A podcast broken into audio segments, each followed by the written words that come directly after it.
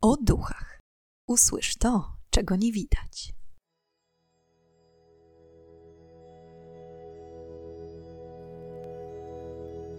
Witam i pytam, czego dusza pragnie.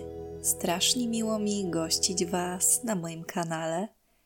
Dziś przyjrzymy się działaniu oraz właściwościom księżyca w ujęciu magii i ezoteryki. Na wstępie chciałam również podziękować za subskrypcję. Na Spotify zbliżamy się już do 10 tysięcy. Za wirtualne kawy i super podziękowania, które zbliżają mnie do zakupu nowego mikrofonu.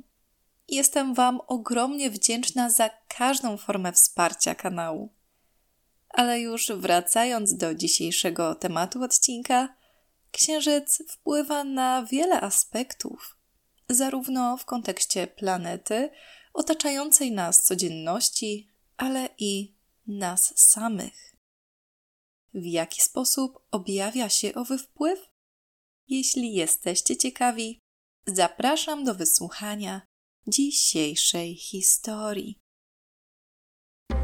Astrologia, ezoteryka, zioła, kamienie, kosmos, wiedźmy, wiedza tajemna.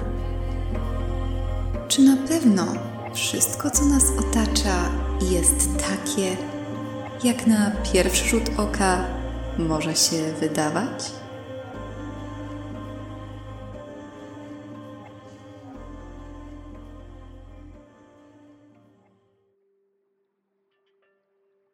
Czym jest Księżyc? Oprócz tego, że oczywiście naturalnym satelitą Ziemi, Księżyc jest od początków istnienia ludzkości majestatycznym, tajemniczym obiektem, pojawiającym się co noc na niebie. Niejednokrotnie zachwycający swoim pięknem podczas bezchmurnej pełni oraz wpływającym na samopoczucie i zachowanie ludzi podczas niej. To, że księżyc działa na przypływy oraz odpływy mórz i oceanów, wiadome jest od dawna. Ale jak to jest z nami? Już w starożytności człowiek dopasowywał się do faz księżyca.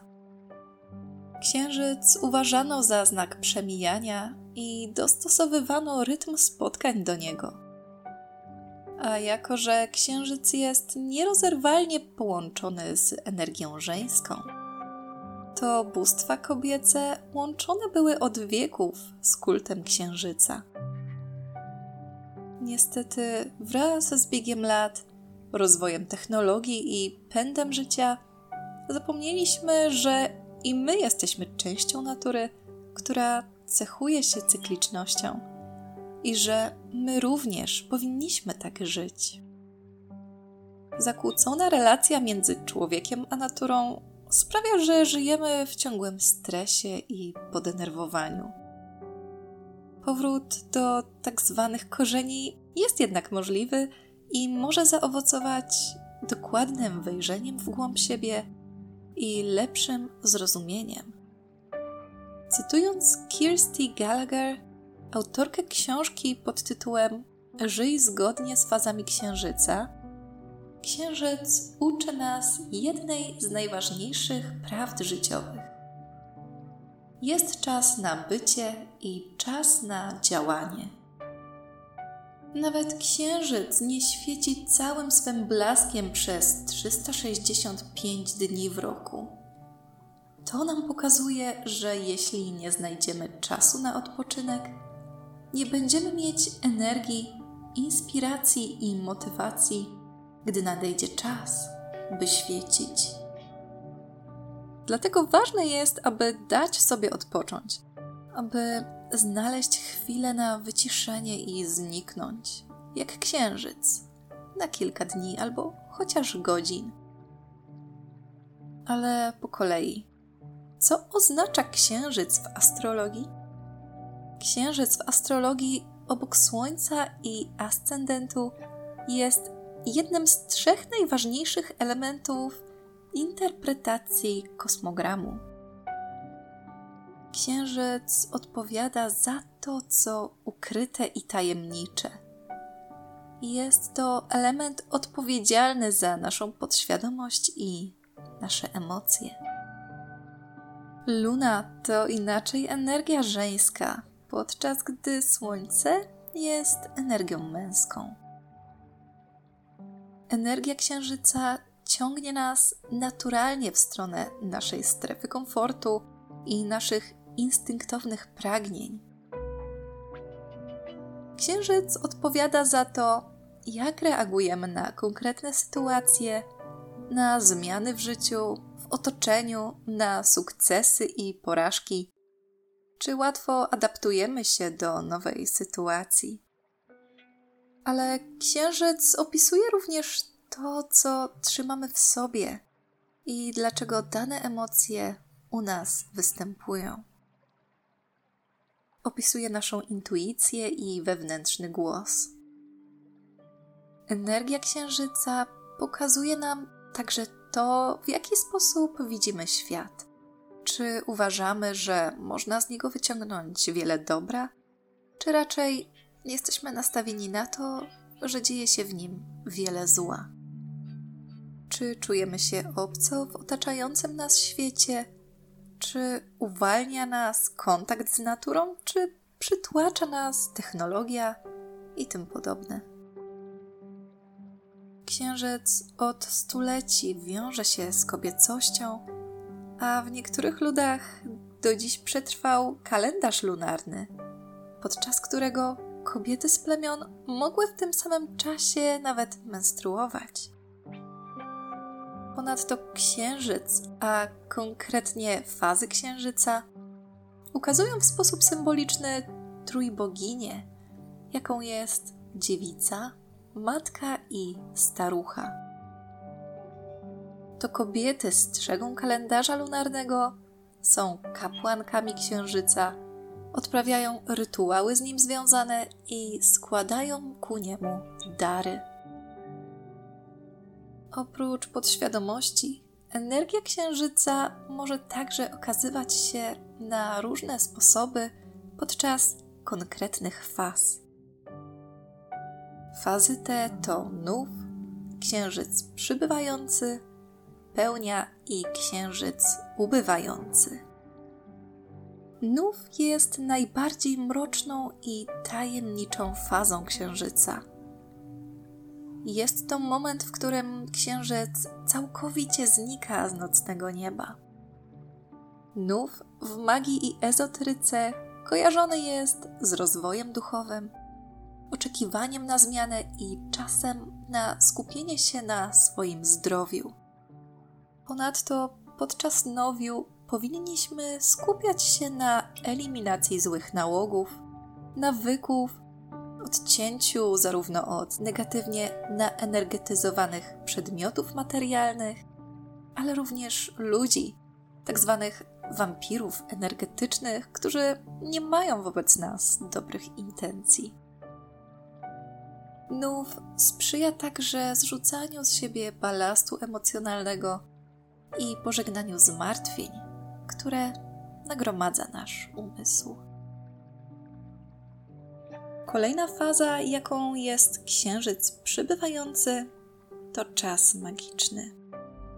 Przybywanie księżyca wiąże się z pomnażaniem, przyciąganiem i ogólnie pozytywną energią Cykl księżyca przybywającego rozpoczyna się od zakończenia nowiu, a kończy na nastaniu pełni. W tym czasie od ledwie widocznego sierpu rosnącego przez literę D, rosnący garb aż do całkowitego odsłonięcia tarczy. Księżyc co noc ukazuje coraz więcej swojego blasku. Podczas księżyca przybywającego zaleca się sadzenie ziół i ogólnie roślin, które zostaną zebrane następnie podczas pełni. W czasie księżyca przybywającego rośnie nasza pewność siebie. Wychodzimy z przysłowiowego cienia, podejmujemy śmielsze decyzje i otwieramy się na kontakty z innymi. W trzeciej fazie księżyca i jednocześnie dokładnie w połowie cyklu następuje pełnia. I o pełni opowiem Wam zdecydowanie najwięcej, gdyż w ezoteryce i magii jest to moment emanujący największą energią. Podczas pełni mamy tak zwaną jasność umysłu, najlepsze skupienie oraz siły witalne. Pełnia księżyca posiada ogromną moc. Udowodniono, że podczas pełni rodzi się więcej dzieci niż podczas innych faz księżyca i ogólnie pełnia związana jest z płodnością i rozmnażaniem. W czasach celtyckich pełnia oznaczała czas siania i zbierania wcześniej zasianych plonów. Odprawiano pełniowe rytuały w gajach i grotach księżycowych, w których nierzadko ołtarz, oprócz bycia miejscem odprawiania czarów, stanowił także posłanie kapłanki oddające się w tamtym czasie szczególnie często aktom miłosnym. Pełnia ogólnie sprzyja miłosnym uniesieniom i epatowaniem kobiecością. Obfitość, miłość w każdym tego słowa znaczeniu, dobrobyt i ogólne dobro to zjawiska potęgujące się podczas pełni. Trzecia faza księżyca jest też najlepszym momentem na utworzenie wody księżycowej, gdyż tej nocy siła magiczna działa najmocniej. Jak wiadomo, księżyc silnie rezonuje z żywiołem wody, dlatego też wspomniany wcześniej wpływ na pływy mórz i oceanów. A skoro i my jesteśmy stworzeni w większości z wody, to wiadomo, że księżyc będzie działał również na nas. Wodę księżycową robi się niezwykle łatwo. W pierwszej kolejności należy wybrać butelkę, słoik lub inne naczynie, w którym będziemy przechowywać wodę. Najlepiej, gdyby woda była zebrana wprost z naturalnego źródła, takiego jak rzeka czy strumień. Ale wiadomo, wodę księżycową następnie się pije, więc nie jest wskazane zbieranie akurat takiej wody, co do zdatności której nie jesteśmy pewni. Dlatego też wodą, która następnie naenergetyzuje moc księżyca, może być zwyczajna woda kranowa, nawet uprzednio ugotowana, aby bez stresu można było ją pić. Woda może być także przefiltrowana lub po prostu mineralna bądź źródlana, taka kupiona w sklepie. Następnie wodę przelewamy do przygotowanego naczynia. Można dodać do niej zioła, rozmaryn, miętę, kryształy lub płatki kwiatów, ale też można nie dodawać nic. Następnie wodę pozostawiamy na całą noc, a rankiem już możemy z niej korzystać. Woda najlepiej, gdyby była pozostawiona w miejscu, z którego bezpośrednio padają na nią promienie księżyca. I idealnie byłoby zostawić ją na zewnątrz.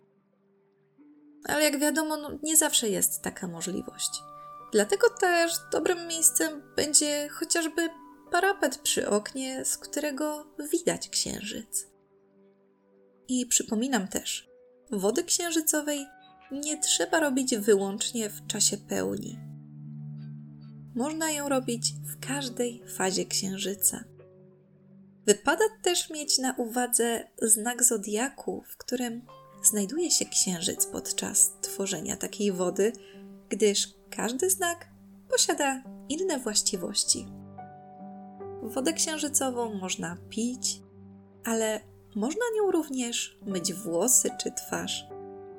Można ją też dodawać do zup i innych potraw, jak również czyścić nią kryształy i inne ważne dla nas talizmany. Ale wracając jeszcze ogólnie do żywiołu wody, który związany jest z księżycem. Celtowie na przykład wierzyli także w magiczną moc deszczu pełniowego. Byli przekonani, że deszcz podczas pełni księżyca niesie za sobą moc oczyszczenia, ochrony i szczególnej więzi z matką naturą. Ogólnie rzecz biorąc, pełnia jest momentem kulminacji energii magicznej i połączenia między człowiekiem a przyrodą. Oprócz tego wiele mówi się też o burzy emocjonalnej osób podatnych na wpływy księżyca. Często występują problemy ze snem i wahania nastrojów. Nie bez przyczyny też zaczęto utożsamiać pełnię z wilkołakami. Jeśli chcielibyście dowiedzieć się więcej na ten temat, to zapraszam do mojego odcinka, który nagrałam kilka miesięcy temu. Podczas pełni częściej obserwuje się również przypadki targnięcia na swoje życie. Ale z przyjemniejszych tematów ciekawe jest też to, że każda pełnia w roku ma swoją nazwę. Wiedzieliście o tym? Idąc zgodnie z początkiem roku, nazwy są następujące. W styczniu występuje pełnia Wilczego Księżyca. Nazwa pochodzi od często słyszanego w tamtym okresie wycia wilków.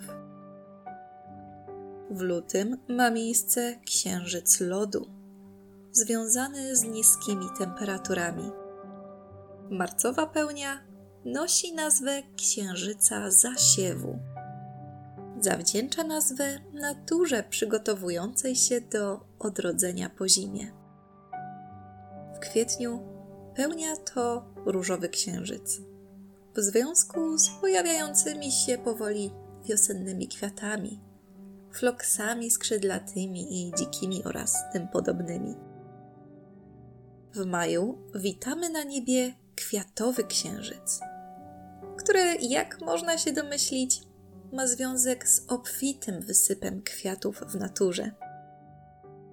Czerwcowa pełnia nazywana jest truskawkowym księżycem.